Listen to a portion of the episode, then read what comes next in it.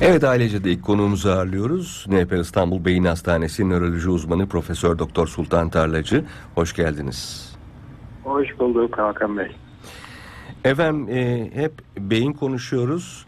Elbette beyinle birlikte insanın toplum içinde varoluşunu yani insanı insan yapan organın e, iz düşümlerini de konuşuyor olacağız. E, birey toplumu ne kadar etkiler? Birey toplumu ne kadar etkiler? Topluma bakıldığı zaman aslında bireylerin toplamının biraz daha ötesini oluşturur.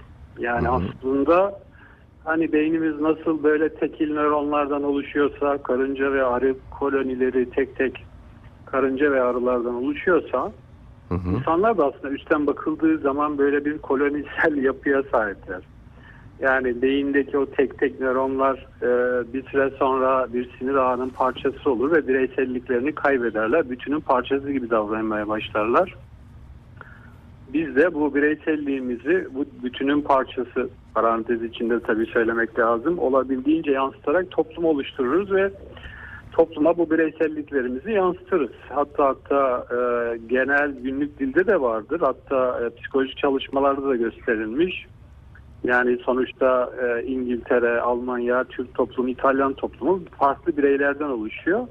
Bizim toplumsal olarak bakıldığı zaman da nasıl bir kişilik özelliğimiz bireysel varsa topluma yansıttığımız bir toplumsal kişiliğimiz de var. Mesela Türk toplumunun kişilik özellikleri, Alman toplumunun kişilik özellikleri diye bir kavram var. Hı hı. E, Peki mesela bununla ilgili çalışmalar vardır değil mi? Türk toplumunun evet, kişilik özellikleri diye e, başlık verebilir misiniz buradan? Şöyle e, kişinin Karakteristiği diyelim isterseniz. var. Evet. Aha, bu e, mesela Türk toplumunda diğer toplumlarla karşılaştırıldığı zaman e, bizde mesela kişiler ötesi özdeşleştirme çok e, fazla çıkıyor bizim Türk toplumunda. E, yani bu şu anlama geliyor. E, bir e, takım tuttuğumuz zaman e, takım yenilince ya da başarı kazanınca kendimiz yenilmiş ve başarı kazanmış gibi e, özdeşleşme kurabiliyoruz. Hı hı. Bu aynı zamanda top, diğer alanlar için de geçerli. Yani işte siyasi partilerin e, kazancı ya da kaybı durumunda. E, yani bu özdeşleştirmeyi o kadar kişiler ötesi yapıyoruz ki onu kendimiz anlıyoruz. Yani kişi kimliğini aslında e, toplum kimliğine bir anlamda katıp karıştırmak, e, orada yok etmek olabiliyor değil mi bu? Kişinin Tabii, kendi yani kimliğini bir Aşağıdan anlamda. yukarıya zaten biz kişiler olarak bir toplumsal kimlik oluşturuyoruz. Mesela Alman toplumu derken nasıl diyoruz? Çalışkan değil mi? Zamanında işine giden, zamanında işini bırakan, işi dışında işte e, çalışacaksa e, bunu kurallara bağlayan. E, bu Alman toplumuna bakıldığı zaman neyden geliyor? Bu ta eski işte protestan ahlakı denen işte çalışma ibadettir. Bakış açısının böyle topluma yansımasından kaynaklandığı söyleniyor sosyologlar tarafından. Ee, Evet. Toplumun ruhuna yansıyor yani bu bir şekilde dini değer kişinin davranışını şekillendiriyor ya da kişilerin dini değerleri toplumun yapısını şekillendiriyor. Şimdi e, Mustafa Kemal Atatürk demiş ki Türk milleti zekidir, çalışkandır. Şimdi buna baktığımda ben bunu çok olumlu olarak algılıyorum ama sanki Mustafa Kemal Atatürk'ün bizi motive etmek için kullandığı sözler olarak algılıyorum. Mesela ben kendi kısıtlı dünya görüşüme göre Türk milleti pratik zekalıdır, duygusaldır e, demeyi tercih ederim mesela. Bu benim filtrem ama.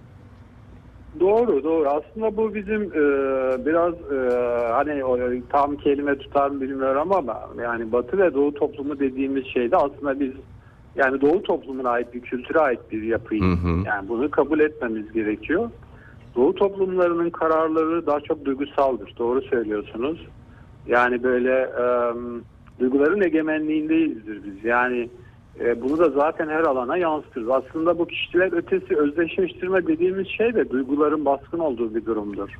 Hı hı. Yani başkasının acısını en çok biz yaşıyoruz. Mesela Türk toplumu dünyaya en çok yardım eden ülkeymiş değil mi geçen Evet, yıllarda? evet, evet, evet. Bu, bu, bu, bu nedir? Başkasının acını, acısını empati kurup hissedip onu acıdan kurtarma, ona yardım etme çabası. Hı hı. İşte deprem bölgesini hatırlayınız. E, o 11 ilimizi etkileyen felaketi. E, hala insanlar oralarda yardım etmeye çalışıyorlar ve ilk günleri hatırlayınız. bu özdeşleştirme o kadar kişiler ötesine geçti ki bir günde neredeyse Türkiye'nin batısı oraya akmaya başladı. Hatta sorun çıktı yani yollar kapandı falan bir sürü şey oldu.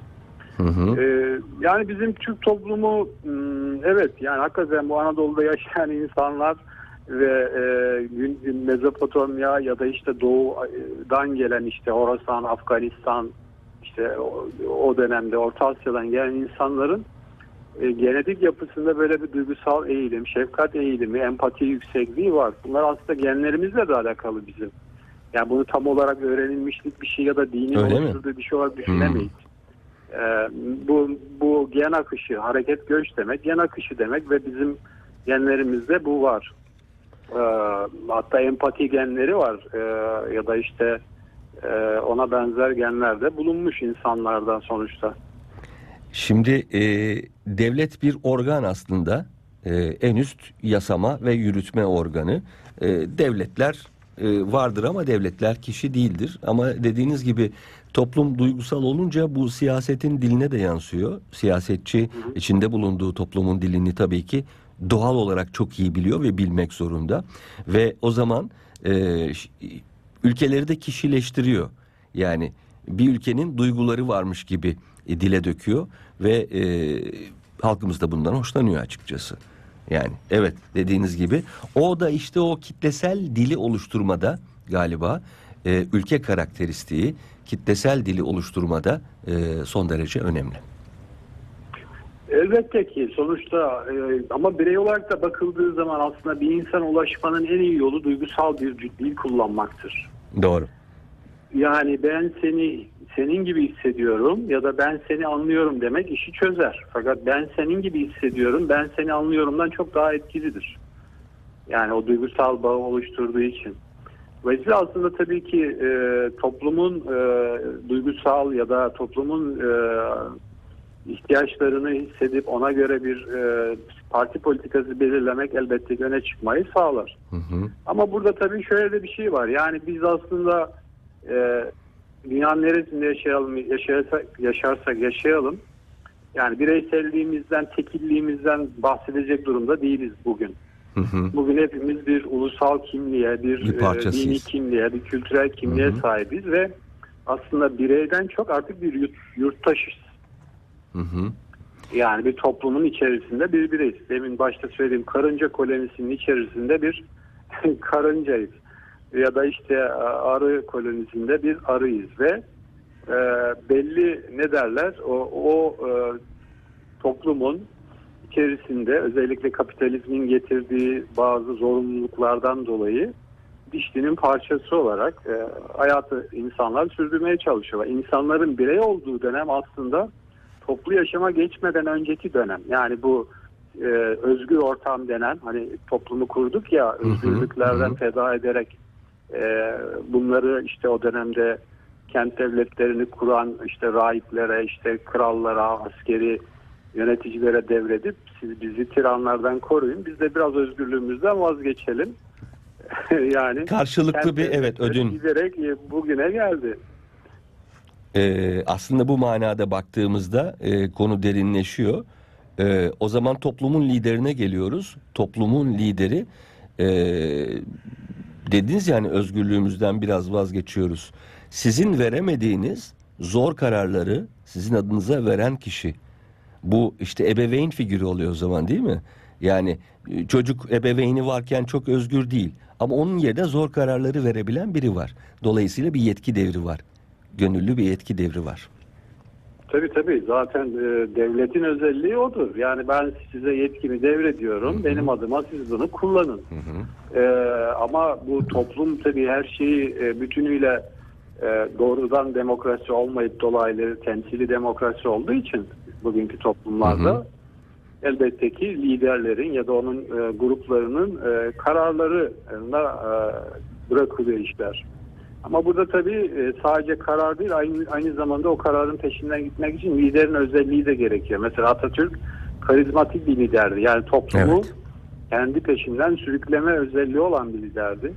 Dolayısıyla e, sadece e, lider olmak yetmiyor. Aynı zamanda belli özelliklerle toplumu peşinizden sürükleyebilecek o karizmaya da sahip olmanız gerekiyor. Yani sosyolojide karizmatik liderlik diye bir şey var. Ay şimdi hocam o konuda benim önemli bir sorum olduğunu düşünüyorum en azından. Kendi kendime önemli olduğunu düşünüyorum. Benim de karizmanın özelliklerini e, incelediğim bir kitap vardı. E, kitabım vardı, ikinci kitabım. Orada karizmayı parçalarına ayırmıştım ve şu dikkatimi çekti. E, içinde bulunduğumuz coğrafyada daha doğuya yakın, Orta Doğu diyebileceğimiz ama yüzü bir taraftan batıya dönük olsa da Doğu toplumunun içinde yer alan toplumlarda, ülkelerde karizmatik lider arayışı e, Batı toplumlarına göre daha fazla gibi geldi bana. Yanılıyor muyum? Ya da e, Avrupa toplumlarına diyelim en azından. Ee, arayış mı f- fazla yoksa gerçekten bazen e, öyle mi oluyor? Şimdi tabii karizmatik liderliği e, tanımladığınız ölçüye de bağlı. Yani Hı hı. sonuçta bu karizmatik lider dediğiniz toplumu içinde bulunduğu o e, bulanık havadan, sisli havadan çıkaracak, Hı hı. e, ilham verici, düşünün Atatürk'ün ilk dönemini. Tabii tabii. Bugünle, bugünle ilgili tartışma yapmıyorum siyasi konuları. Tabii tabii ona Evet. girmiyoruz da e, genel olarak kavramları konuşuyoruz. Şundan bahsetmek istedim aslında. Eğer sistem kuruluysa ve sürekli düzgün bir şekilde işliyorsa orada bizi temsil edecek herhangi birinin olması ve işleri düzgün yürütmesi yeterli görünüyor. Ama sistem çok da sağlam değilse ya da sistemde sıkıntı varsa o zaman ciddi anlamda her şeyiyle aura yayan birine daha çok ihtiyaç var gibi geliyor bana ebeveyn figürüne. Doğru tabii ki ama işte oradaki karizmatik liderin özelliği o aura dediğiniz şey bir kere nedir? İlham vermesi gerekiyor. Toplumu sürükleyip peşinden götürmesi gerekiyor. Yani bir de tabii bunu yaparken hayal böyle e, ayaklarının da yere basması gerekiyor. Sadece hayal gücünden oluşmuş böyle fantastik bir Tabii tabii. e, Mutlaka. ilham anlatması anlatması yetmez. Dolayısıyla geçmişiyle de güven vermesi ve o güvenin de toplumda inanç oluşturması gerekiyor. Hedef Ve göstermesi. bunların sonucunda da hem bu ilhamınızı hem e, hayallerinizi, motivasyonunuzu topluma e, demin de söylediğiniz o duygusal bağ diliyle anlatmak gerekiyor ki toplum peşinizden koşsun, sizi desteklesin. Yani e, bu şöyle bizim Türk Türkiye'de evet daha yaygın çünkü biz e, belli bir biliyorsunuz her şeyi geriden takip ettiğimiz için hı. matbaayı işte bilimi sanayi Evet, geç gelmiş, o yüzden. işte diğer uzay ve havacılığı e, dolayısıyla bizde sürükleyici modeller gerekiyor karizmatik liderler gerekiyor. Evet. Tam Ee, olarak Batı demek istediğim belli bir buydu. noktaya kadar gelmiş, belli bir statik durağan duruma gelmiş. Artık orada e, olağanüstü bir ekonomi, olağanüstü bir sanayi, olağanüstü bir bilim üretecek bir e, karizmatik liderlere ihtiyaçları yok. Evet, tam olarak demek istediğim var. buydu hocam. Efendim? Tam olarak demek istediğim buydu. Hı, hı hı, hı. Çünkü evet biz geriden geldiğimiz için biliyorsunuz yani bunu kabul etmek lazım. Yani bilime yaptığımız araştırma ARGE faaliyetinin e, geçmişteki son yıllarda gerçekten arttı. Evet, ara Ee, da kapatıyoruz. üret efendim. A- açık kapatıyoruz hocam. Şu anda açığı kapatıyoruz. Evet bu açığı da ancak karizmatik liderlerle kapatabilirsiniz. Yani durağan ve statik olduğu zaman kendi halinde evet böyle gitsin. Öyle olmaz. Yani olağanüstü dışı motivasyonlar sağlayıp zıplaya zıplaya ancak yol alırsak e, batıyı e, henüz bir çıta olmasa da yani kendimize göre zıplaya zıplaya ileriye gideriz. Bunu bilimde yapabiliriz, sanayide yapabiliriz, e, toplumsal ilişkilerde yapabiliriz. E, bunun da tek şeyi rolü işte Atatürk'ün ilk 10 yılda 15 yılda yaptığı o atılımları karizmasıyla olan bir şeydir. Toplumda Tabii, göç, tabii. ayrışma, çatışma birçok fikre rağmen o zor şartlara rağmen ne güzel bir zıplama yarattı o dönemde. Hı hı. Şimdi e, bir başka soru da şu. İnsan beynine ve iz düşümlerine yönelik. E, ben böyle mantıklı argümanlarla fikri değiştirilebilen pek insan tanımadım şimdiye kadar. Belki benim eksikliğim, belki çevremin eksikliği. Yani o yüzden yani ikna mantığa dayalı bir işlem değil midir? Yoksa ikna e, daha çok e, hani delillerle değil de duygularını bir insanın duygularını yöneterek o anki ihtiyaçlarını e, yöneterek ve yönlendirerek olan bir şey mi? Şimdi normal aslında buradaki yaş şey- şöyle bir şey var. İnsan beyni gelişirken e, beyin tam olgunlaşmadan önce bu ergenlik ve delikanlılık dönemi diyoruz ya 13-17 Evet. yaşlar. O dönemlerdeki idma duygusaldır. Yani mantık beyin bölgesi, alın beyin bölgesi henüz daha 20-21 yaşlarına gelişeceği için, matür olgunlaşacağı için e, daha çok duygusal ödüllerle, e, cezayla çocuk ya da ergen ya da e, delikanlı e, ya da yaş grubundaki kız ikna edilebilir. Fakat beynin mantık ve akıl bölgesi 20 yaşlara 21 yaşlarından sonra gelişince artık mantığın e, fikri değiştirebilmesi gerekiyor. Fakat tabi burada e, kişinin e, zihin altyapısına hangisi egemen? Duygusal bir dünya ve inançlar mı egemen? Çünkü biz bütün inançlarımızı bu parti inancı olur, herhangi bir e, bilgiye inanmak olabilir, e, efendime söyleyeyim dini bir inanç olabilir. E, ne olursa olsun yani gelecekle ilgili, geçmişle ilgili bir inandığımız bir şey olsun bilgiye dayanır. Dolayısıyla aslında biz herhangi bir bilgiyi öğrendiğimiz zaman eski inancımızı revize etmemiz, gözden geçirmemiz ve onu başka bir şekilde sokmamız gerekiyor. Açık olmamız gerekiyor bilgiye. E, Fakat evet. bunun için ne olması gerekiyor? Duygusal çok mantıksal bir e, argümanlara açık olmak gerekiyor. Evet. Fakat şöyle bir şey var. İnsanların duygusal inançları e, mantıksal olanından çok daha güçlüdür ve çatışma olduğu zaman mantık mı duygu mu duygu daha Kesinlikle e, duygu döver. Evet, duygu döver hocam. E, o yüzden Biz duygu insanıyız. biz bunu e, peki bunu e, fark eden biri e, insanları kolaylıkla yönlendirip manipüle edebilir o zaman. Yani şöyle e, tabii duygunun bileşenleri var. Korku, işte efendime söyleyeyim öfke, mutluluk, e, iğrenme, tiksinme böyle farklı farklı yani çeşitlenme çok. E, dolayısıyla bunları e, bunları kullanmak mantık zincirini yani bunlarla pekiştirilmiş bir inanç e, korkuyla ya da diğer işte e, şeylerle e, mantıkla pek değişmez. Yani mantıksal bilgilerle değişmez, gerçek bilgilerle değişmez. E, bunu tabii e, aslında bu birçok e, ne derler siyasi propaganda da yurt dışında ya da dünyanın değişik Kesinlikle. yerlerinde kullanılıyor. Kesinlikle. Ee, özellikle de mesela e, 11 Eylül saldırısı zamanlarını düşünelim mesela ya da böyle olağanüstü durumları, kriz dönemlerini, savaş dönemlerini e, o dönemlerdeki e, liderlik tipi çok daha otoriterleşiyor. İnsanlar da zaten buna ihtiyaç duyuyorlar değil mi? O zaman daha çocuk bilince gidiyor ve diyor ki bana babam gibi biri gelsin. Beni kurtarsın, beni korusun. O zamanki liderlik tipleri de sanıyorum e, o yoğun duygulara göre şekilleniyor. Yani şey korku bizim yaşamımızı şekillendirir aslında. Bunu bütün devletler kullanır. Yani daha doğrusu bütün politikacılar kullanır. Hı hı. Yani buna e, Leviathan deniyor ya, ejderha.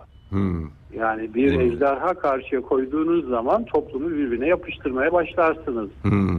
Çünkü insanlar e, bu korkununla başa çıkma konusunda bireysel olarak yetenekli olamazlar. Onun için o korkunun etrafında bir araya gelirler. Yani bunu Rusya da yapar bir ejderha göstermeyi. Avrupa Birliği de Rusya yapar. Soğuk Savaş Hı. dönemini hatırlayınız. Tabii.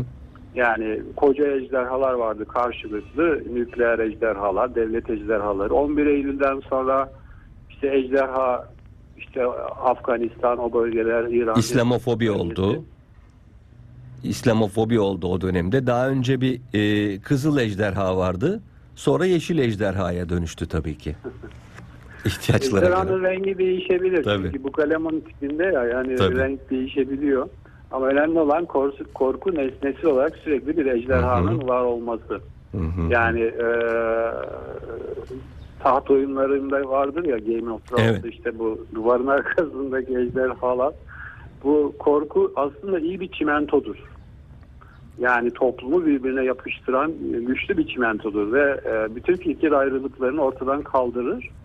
En çok korkanlar önce birbirine yapışırlar. Sonra diğerleri de e, korkuları gördükleri için onlar da biz mi Hı hı. ne oluyoruz? Empati ve aynalama olduğu için onlar da korkmaya başlarlar. Hiç korkmayacak kişiler. Çünkü korku bulaşıcıdır. Yani Covid'den daha bulaşıcıdır toplumda. Kesinlikle. Siz bitirdiniz mi o diziyi? Ee, yok ben bir baş başka baş bölümlerini izledim. Hiç baştan sona asla izlemedim de. Çok başarılı karakter çizimleri var da. Ama müziklerini bol bol dinledim diğer kaynaklardan. Zaten ona maruz kalmamak mümkün değil. Yani bütün başarı temelli şeyler o epik dizilerin, filmlerin müziklerinden çıkıyor. Ee, işte Karayip Korsanları, e, taht oyunları oradan çıkıyor. Ee, Evet. Aslında o da e, güdümüzü arttırıyor tabii ki müzik. Müziğin doğru kullanımı. Ee, peki hocam çok teşekkür ediyoruz. Bugün değişik, her zamankinden farklı bir sohbet yaptık değil mi? Yani e, aslında e, bizim e, nörobilim ya da sinir bilim hayatın içerisinde her yerde yani bunların her birinin arka planında bir beyinsel durumumuz var. Duygu, düşünce, davranışımız. E, Çok farklı gibi olsa da sadece farklı bir yönden baktık. Ben e, nö- nörobilime çok da hani şeye girmedim. E, neden? Bir programımızda baştan aşağı şeyi inceleyelim istiyorum. Yani o nörobilimi nasıl kullanıyorlar? E, reklamcılar nasıl kullanıyor? Bugün biraz Tabii, siyasetten tabii. bahsettik Bunu haftaya aslında. yapabiliriz. İnşallah. E, Hatta bugün ve geçen hafta için görüşmüştük. Evet, önceden Ee, programlar belirli olduğu için yapamadık ama o mesela reklamcıların e, nörobilimi nasıl kullandığını, nasıl bizi manipüle ettiğini yine konuşabiliriz. Çok teşekkür Evet, ederiz. tüketimi nasıl arttırdığını konuşalım. Hı hı, Tabii hı. ki toplumun farkındalığını arttırmak lazım. Peki hocam görüşmek dileğiyle. Hoşçakalın. Hoşçakalın, görüşürüz.